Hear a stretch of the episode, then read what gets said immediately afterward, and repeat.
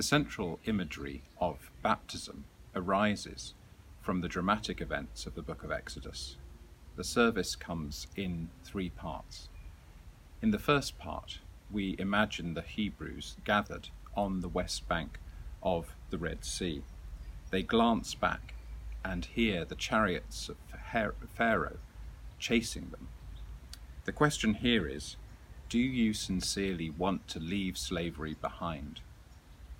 Hence, we ask those to be baptized if they really want to step out of their old life and begin a new life in Christ. Then we imagine them in the deep bed of the Red Sea, crossing over with huge waves reared up on either side of them. Here the question is do you believe God can take away the old life and give you a new life that lasts forever? If they say yes, we douse them in the waters, which represent cleansing, but also drowning of all that oppresses them. Finally, we imagine them freshly clothed and dry on the east bank of the sea. Here the question is Are you willing to take up the calling to discipleship, ministry, and mission? If they say yes, we anoint them for their new role and we give them a candle so they always shine with the light of Christ. Wilby's Vox Christi is a setting of the last words of Matthew's Gospel, in which Jesus commands disciples to go and baptize those of all nations in the name of the Father, the Son, and the Holy Spirit.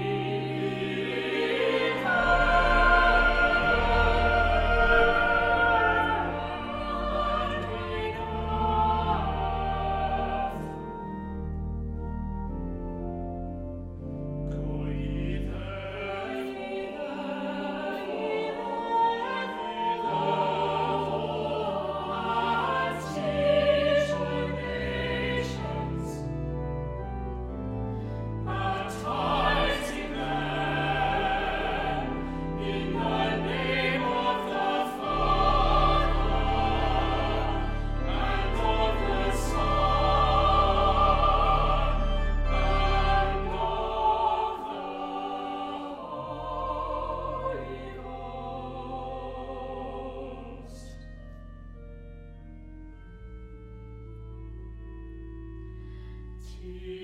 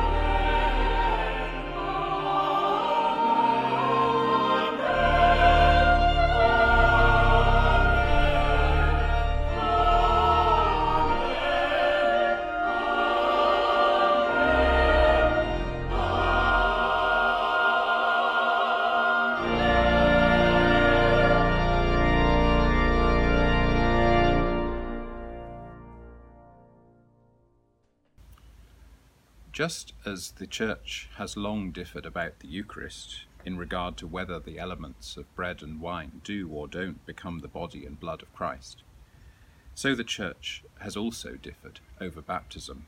The early Church mostly baptized adults who made a decision to endanger their lives by following Christ. Adult baptism is all about choice and commitment. It wants children to grow up and find a faith of their own. But quite early, the Church also baptized infants. The truth is that this embodies the way God chooses us, rather than vice versa. It's not so much about us being the centre of things, but a story that's always about God. In God's eyes, we're always infant children. More profoundly, if baptism means letting the old life die and living for God alone, why wouldn't we want to do this from the very outset of our lives? Giovanni Pierluigi da Palestrina's setting of Psalm 42 portrays vividly what it means for God to desire us like a deer longing for water.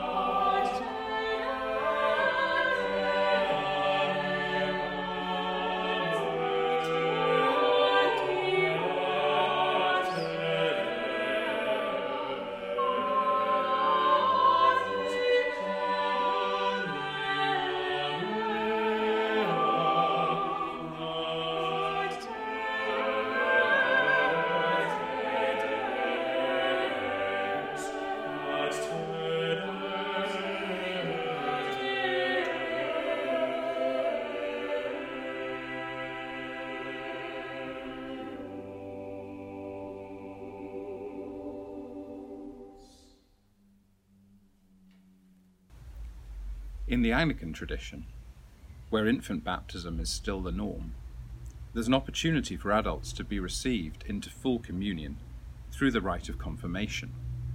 This isn't so much confirming our faith in God as God confirming the gifts endowed in baptism. It's associated with the words of Isaiah that refer to the spirit of wisdom and understanding, counsel and inward strength, knowledge and true fear of the Lord. The emphasis on the Holy Spirit picks up on the third element of the baptism service the clothing and equipping for ministry. This Stuart Townend song is a prayer for the Holy Spirit to clothe God's people for ministry.